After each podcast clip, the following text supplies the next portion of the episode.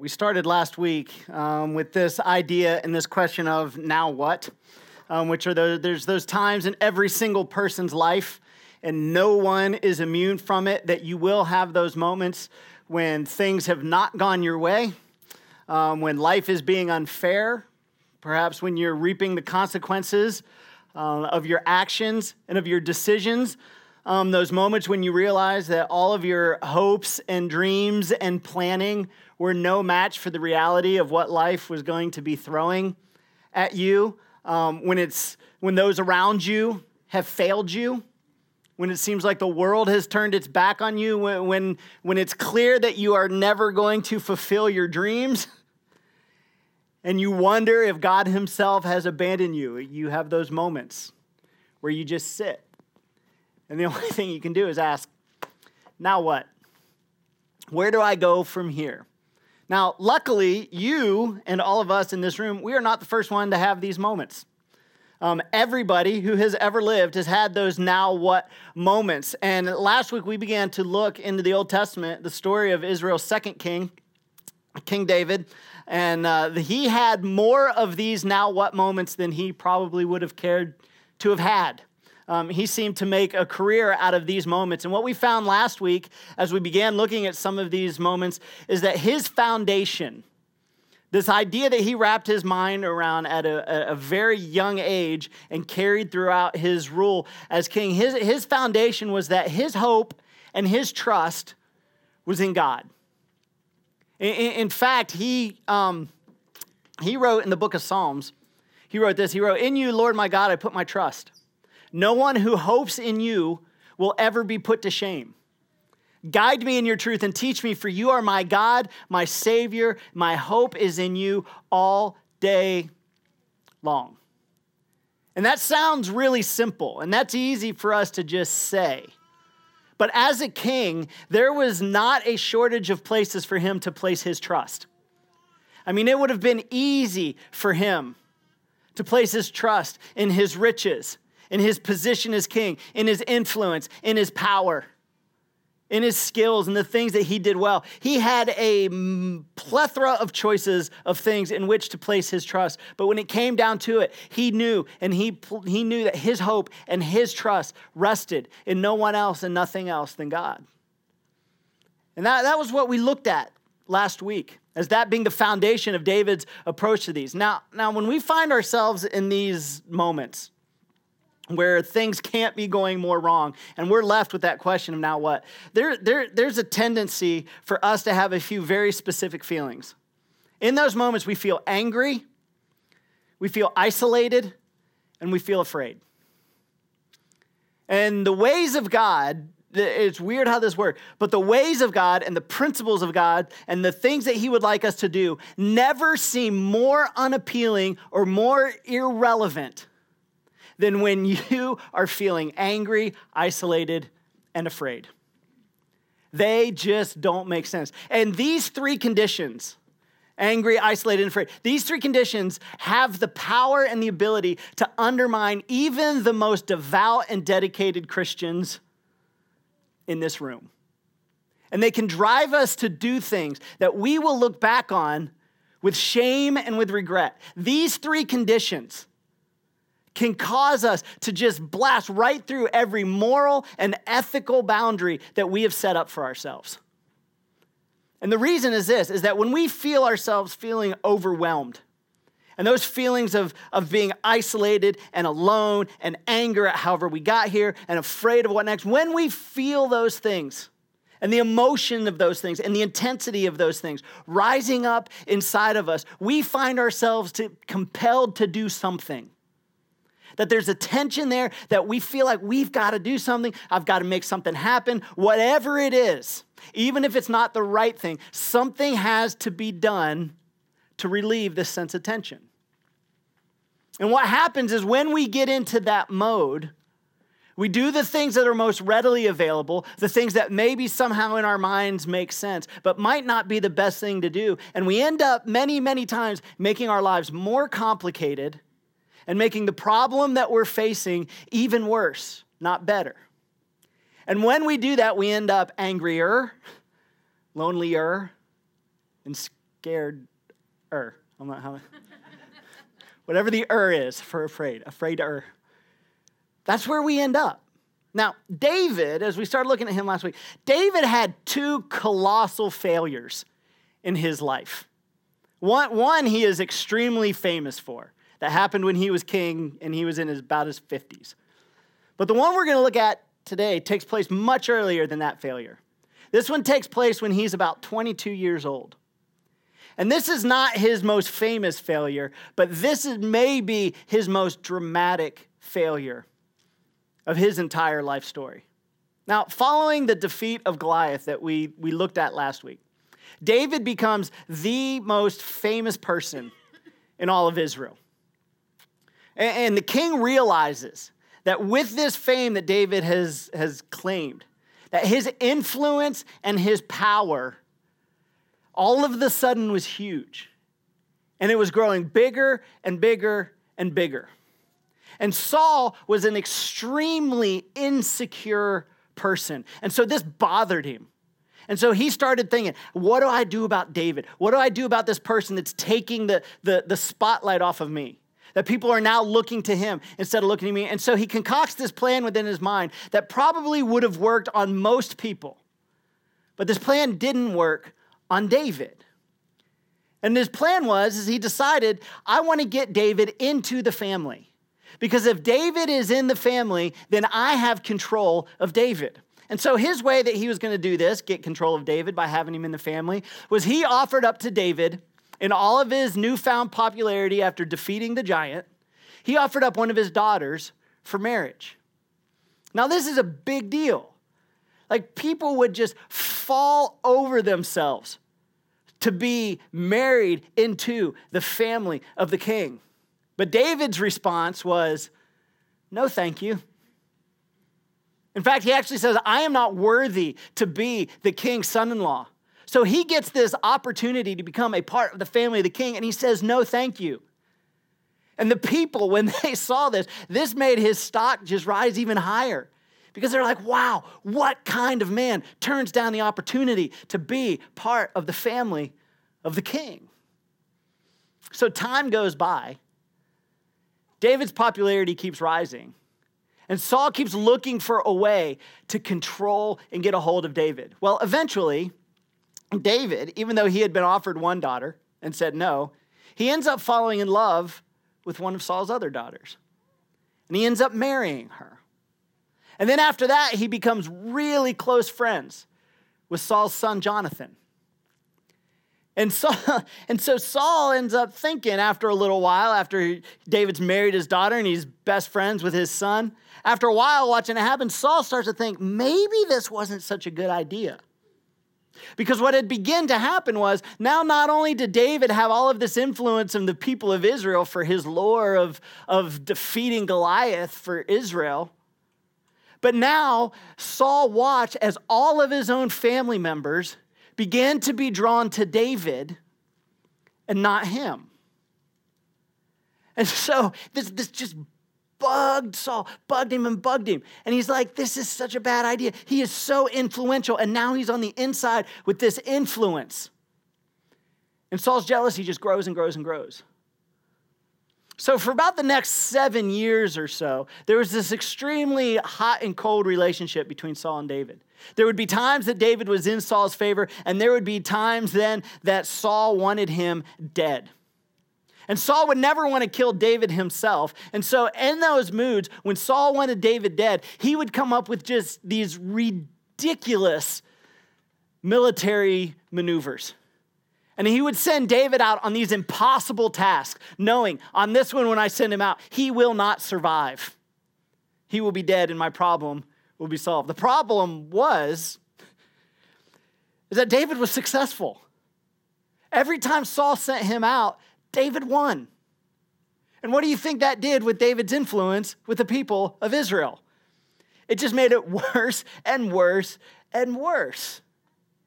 And so anytime, anytime Saul was just feeling like that, just the frustration, and you know, you've been around somebody who's like angry and you're just walking on eggshells because you know you just even breathe a little bit too loud and it's gonna explode. This was how Saul was.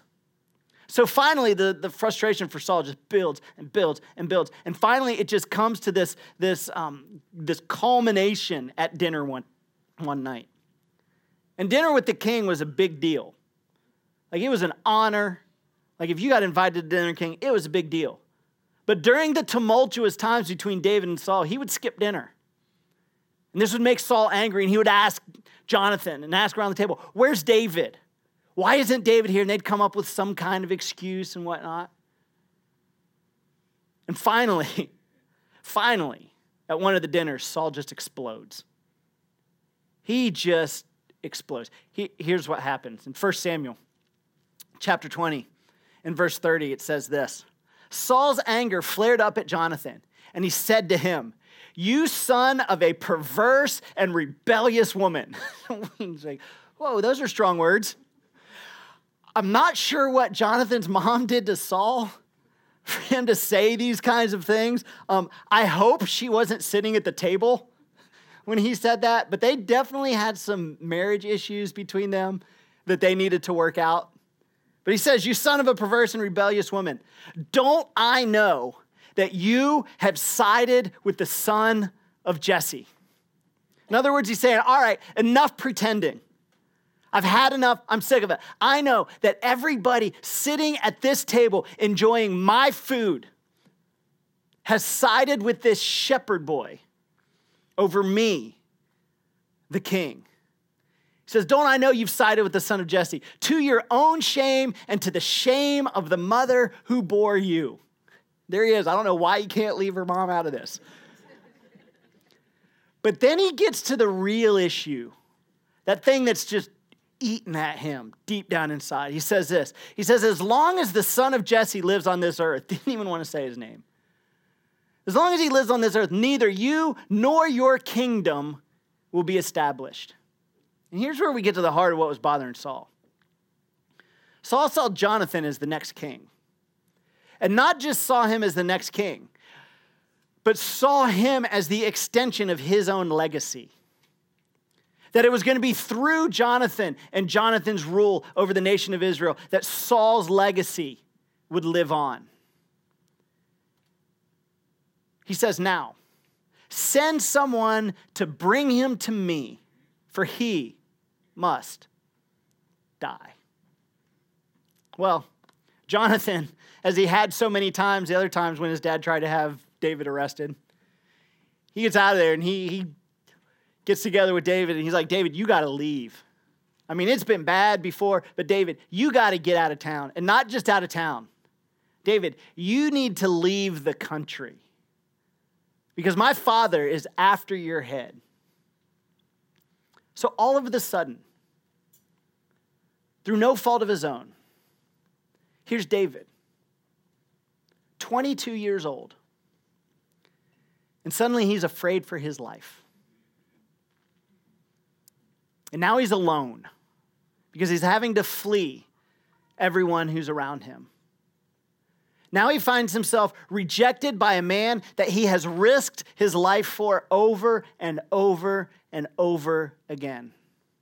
All of this, even though he had done nothing wrong. And as he left, he was angry, he was isolated and abandoned, and he was afraid. I mean, talk about being in a position of now what? You've, you've lost all of your standing.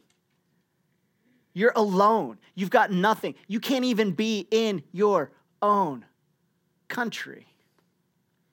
Now, here's where I would love to say, and I'm sure David would love for me to say. So here he is in this now what moment. And David handles it perfectly. So let's look at the exact way that he handles it so that we can then model our response to our now what moments after what David chose to do. But I can't do that. And the reason that I can't do that is because David panicked.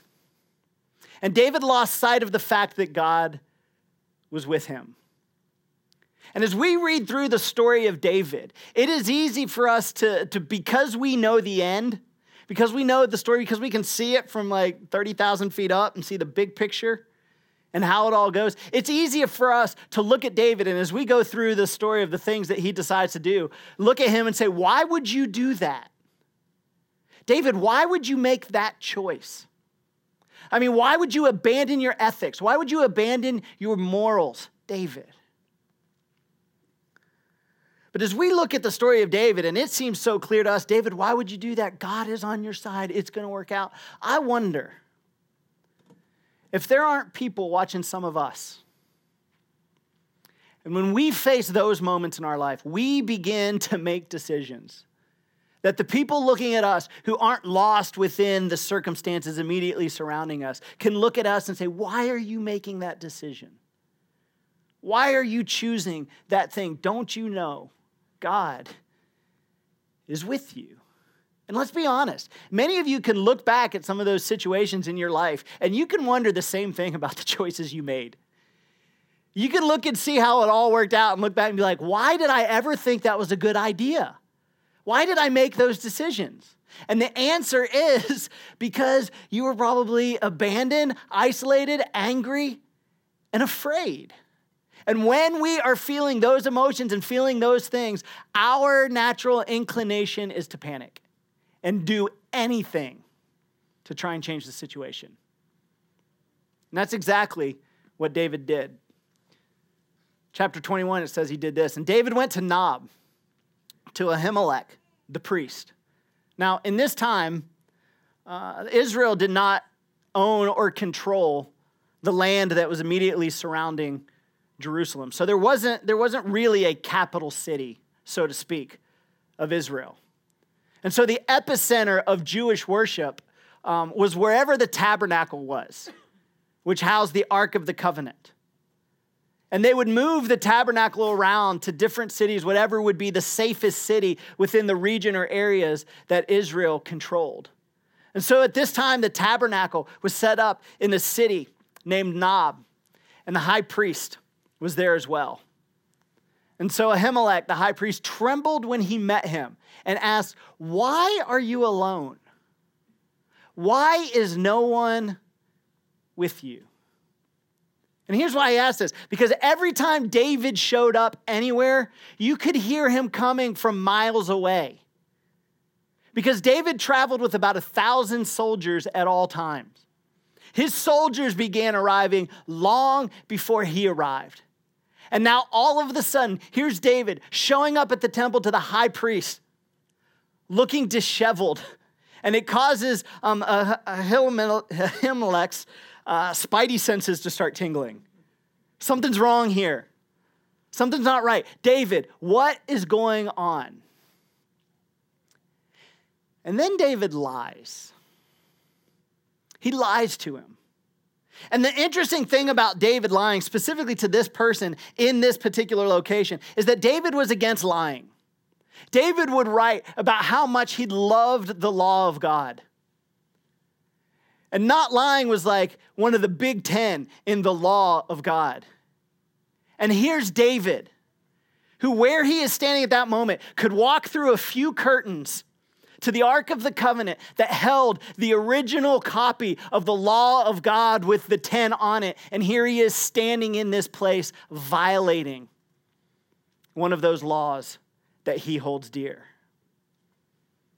Why? Why would he lie? Because he was isolated, abandoned, angry, and afraid. And in those moments, the ways and the principles of God seem irrelevant and impractical. Here's what he said when the priest asked him, Why are you alone? David answered, He said, The king sent me on a mission and said to me, No one is to know anything about this mission I'm sending you on. As for my men, I've told them to meet me in a certain place. now, come on, that's about the level of stories my nine year old makes up. Right? David, why are you here alone? Oh, oh, oh, it's a secret mission. Well, David, where are all your guys? Oh, I told them to meet me somewhere. Where, David? A certain place. Right? And he lies because he thought if he told the truth, Ahimelech would not help him. He thought, I have to take control of the circumstances here. I have to do something to make things happen for myself. And this lie not only cost David, but ultimately, this lie would cost Ahimelech and his entire family their lives. The story continues. David speaking, he says, Now then, what do you have on hand? Give me five loaves of bread or whatever you can find. he comes out with this very specific number of loaves of bread he wants, and then doesn't even get to the end of his sentence before he's like, or whatever. Doesn't sound like a very organized secret plan. And, and, and, and Ahimelech is thinking, this is just weird. You're by yourself. You're hungry. Like, I realize you may be on secret mission, but you didn't even think far ahead enough to have something to eat. And so the priest offers the only thing that he has, which is the consecrated bread. The priest would bake, bake fresh bread every morning, set it on the altar for God. And then when they would come back the next day, surprise, God didn't eat the bread. so then they would take the bread and the priests would eat it amongst themselves. But you had to be ceremonially clean to be able to do that. And so he tells David, like, all I have is, is this consecrated bread. And there's these conditions. And so David lies to him about being able to meet the conditions to be able to eat this bread. So here's David. He's starting to layer his lies to the high priest, which begs the question what happened? What happened to Lord, I put my hope in you all day long? What happened to Lord, I put my trust in you? What happened to that David? What happened to the David who at 15 years old was confident enough in God to march into a valley and take on a giant? Where did that guy go? Now, this is the point of the story where it gets really intense.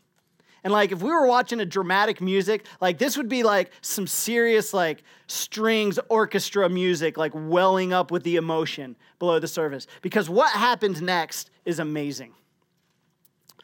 David asked Ahimelech, "Don't you have a spear or a sword here?"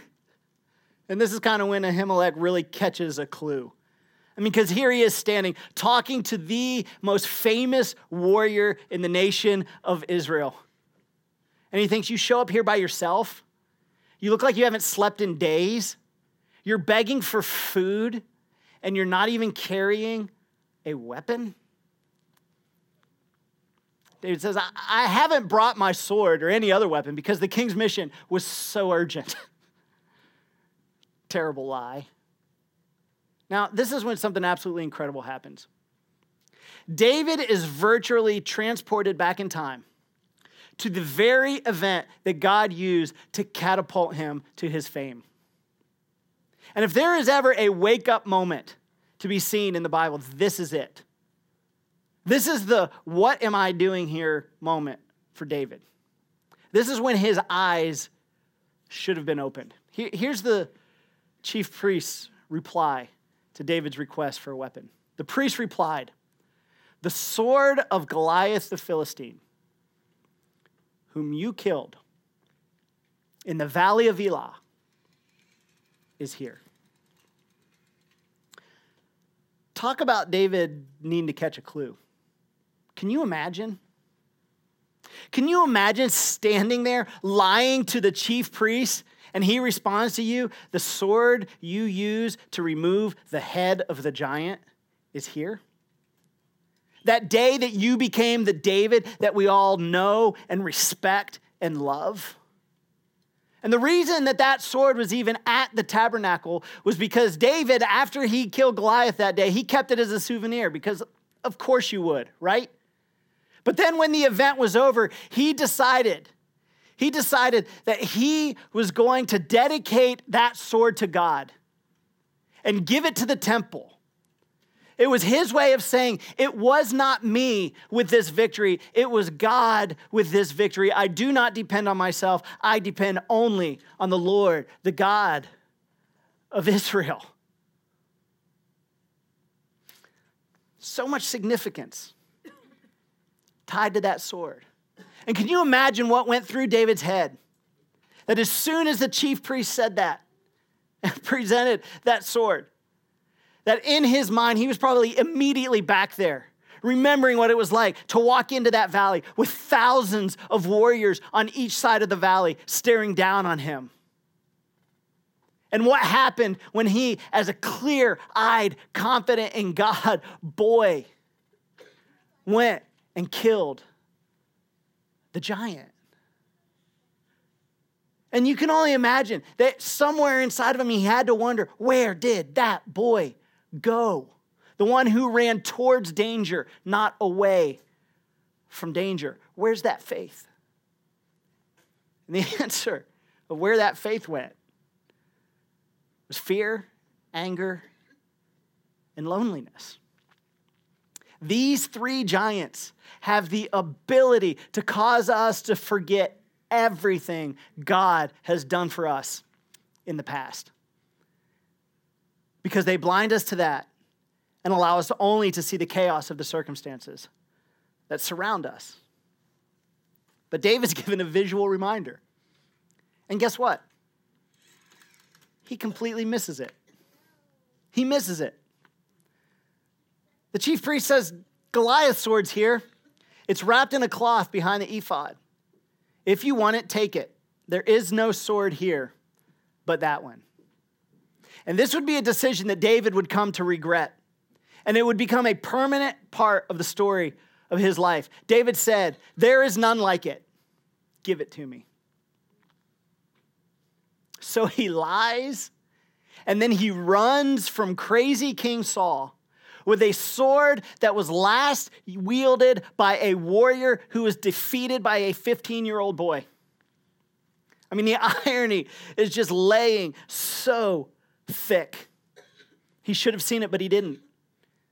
And as a result, the outcome of his actions was disastrous. But, but this is where our story really intersects with the story of David. Because when we need God the most,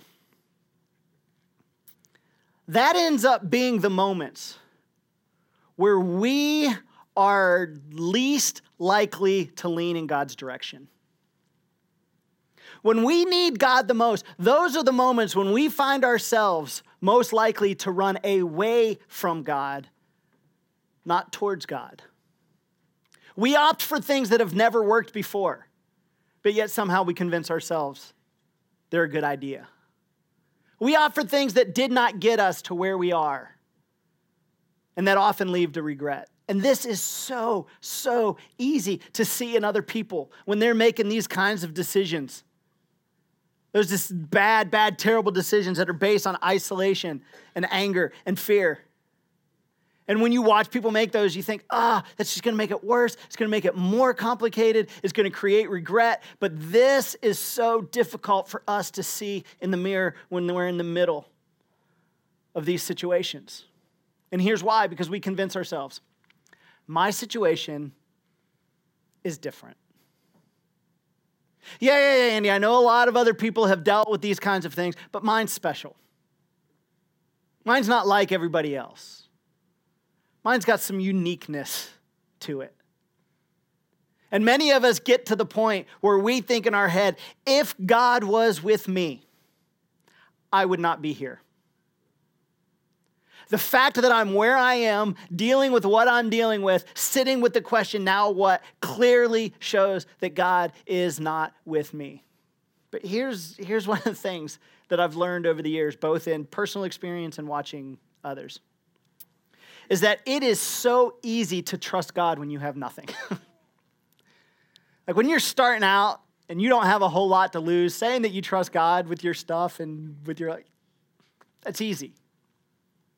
But the more you have, the more you accumulate, the more that at risk that is at risk of being lost within your life, the more difficult it is to trust him when the things that you value begin to slip away.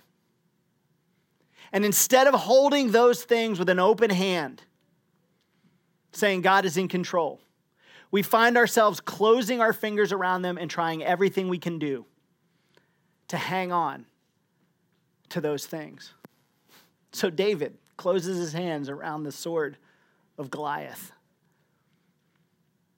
And it's easy to be critical of David. But we've all made stupid decisions in these kind of moments. David's decisions get even more stupid. Guess where David goes with the sword? He goes to the land of the Philistines with Goliath's sword. yeah, that's a good move, David. It gets worse. He went to the town of Gath. Do you know who was from Gath? Goliath. He goes strolling into Goliath's hometown as the most famous warrior of Israel, carrying the sword of that town's son, whom he killed. And he goes to the leader of the Philistines and he says, I'm with you. I'm going to fight for you. I am going to fight against my people. And the Philistines look at him and they're like, We are not buying this. We know who you are. We are well aware of what you've done. I mean, come on, David, you're carrying his sword. So now they reject David. And now you talk about being afraid before. Now you add to being abandoned by your king who you've sacrificed your life to, no longer having a nation because you can't go back to it, being alone and hungry and afraid. You add that to now all of a sudden standing in the center of your enemies, reminding them of what you did to them because he didn't just kill Goliath that day, the entire Philistine army was slaughtered that day. And he's standing there surrounded by his enemies, not leaning on God, leaning on himself. So,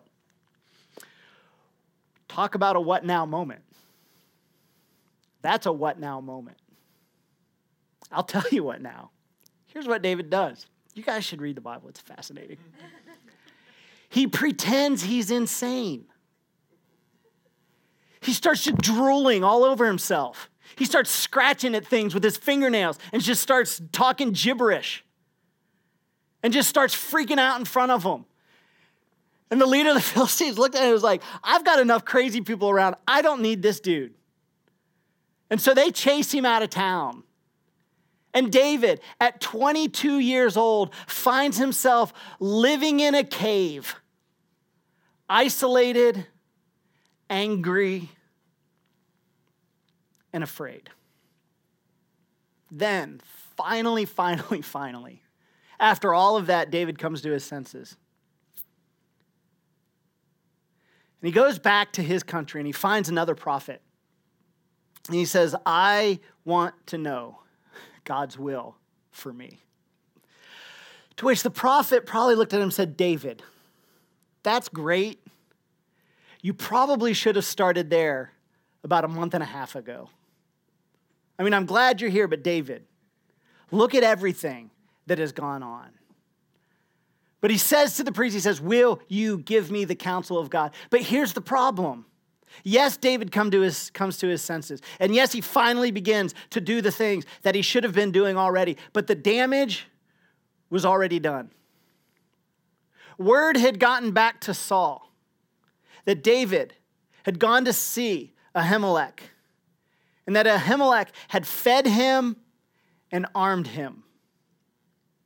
So Saul travels in that direction, has the chief priest Ahimelech brought to him along with all of his family. And he says, How dare you aid and take the side of my enemy against me, your king?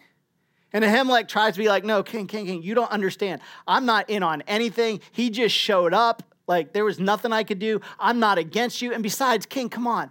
Do you really think David is your enemy? If there's anybody in the nation who has put his life on the line more than David, I do not know him. He's not your enemy. He's not trying to undermine you. But Saul would have nothing of it. And so he had Ahimelech and Ahimelech's entire family killed because of David's decision and lies. But it didn't stop there. He gathered all of the priests together. And he ordered his army to kill all of the priests. And his army drew a line. He said, We're not going to do that. We'll kill this guy for aiding your enemy, but we're not going to kill all the priests. And the person who was around and had reported back to Saul what had happened that he saw, he saw an opportunity. He said, Well, if they're not going to do it, I'll do it. 85 priests were killed that day because of David's decisions and his lies. But it didn't stop there. It didn't stop there. Saul ordered every man, woman, and child in the city of Nob killed. And an entire town perished that day. Word reaches David as to what has gone on, and he's just broken. Knowing that it was his decisions and his actions that caused all of that, that he was responsible single handedly for the death of all of those people. See, sometimes taking matters into your own hands, it feels good in the moment and it feels right in the moment, but it does not turn out good. Because when you take matters into your own hands, you are now responsible for the outcome. See, when you leave those things to God, He takes responsibility for the outcome. But isolation, anger, and fear will push us to do things that we normally would not do, things that we would advise others against. So, here are a few questions for you to consider this week. Question one is this What, what is your isolation, anger, or fear causing you to consider that perhaps you've never considered before? Perhaps it's a decision relationally or financially. Maybe you're thinking about taking some risks that you would never normally take. Maybe you're thinking about picking up a habit that maybe you've spent a long time getting rid of because it's the only way you see yourself making it through the moment. Have you ever actually seen those things work out for anybody? Maybe perhaps this question might be more to the point. Who is your isolation, anger, or fear causing you to consider that you shouldn't consider? Perhaps there's phone calls that you hadn't returned up to this point. And now all of a sudden you're thinking about maybe returning some phone calls. Maybe there's somebody who's made it obvious that they're interested. And you've never paid attention to it before. You've always ignored it. But now, because of what's happening around you, suddenly they're a live option. Here's a wake up question Who besides you do these considerations put at risk? I'll tell you the answer to that. The answer to that is the people closest to you the people you love the most, and the people who love you. Some of you have experienced this in your life. You've experienced somebody that you were close to making decisions that not only affected them, but affected you as well. Some of you are still dealing with the consequences of other people's decisions in your life. So consider whose future hangs in the balance in your decision to give in to the impulse that's created by anger, isolation, and fear to do things you would not normally do. One, one last question for you. What advice would you give you if you weren't you? so, if somebody else was in your situation and you had no skin in the game, what would you advise them to do? Because these situations are not unique. The paths that lead us to the now what moments are well worn paths. This is why it's so easy for us to see what other people should do when they're going through it. Grown up King David would tell us, after he had some time and distance away from this failure, he would tell us, The Lord is our refuge. Not anything else or anyone else that we can turn to is our refuge. He took refuge in his ability to control the outcome when he was young. And the result was disastrous. So when you find yourself in a now what moment, when you find yourself in positions to where you feel alone, isolated, angry, afraid, not knowing what's coming, in that moment, the ways of God will probably seem completely irrelevant and impractical. But in that moment, are you going to turn towards God or away? Because one of those leads to a refuge and a safe place. The other leaves you responsible for the outcome. Let's pray. Dear Heavenly Father, this, this taps into one of the uh, innermost natural reactions that we have. That when things around us begin to seem out of control, that we do everything that we can possibly think of to wrestle control back. And Lord, in these moments when it comes to, to deciding what we're going to do, God, some of the things that your word wants us to do, that your principles would have us do, God, seem so counterintuitive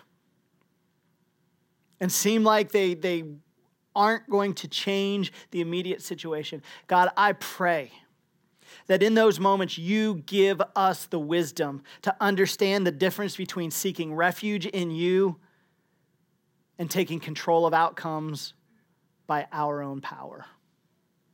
And give us the courage to take what might seem like the unnatural path.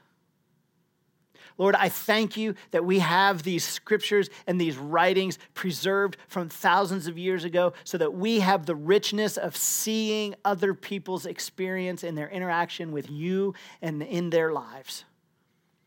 Lord, let us learn and let us grow. Lord, I thank you for your mercy and for your grace. Amen. Amen. Thank you so much for being out. Look forward to next week as we continue on asking the question now what?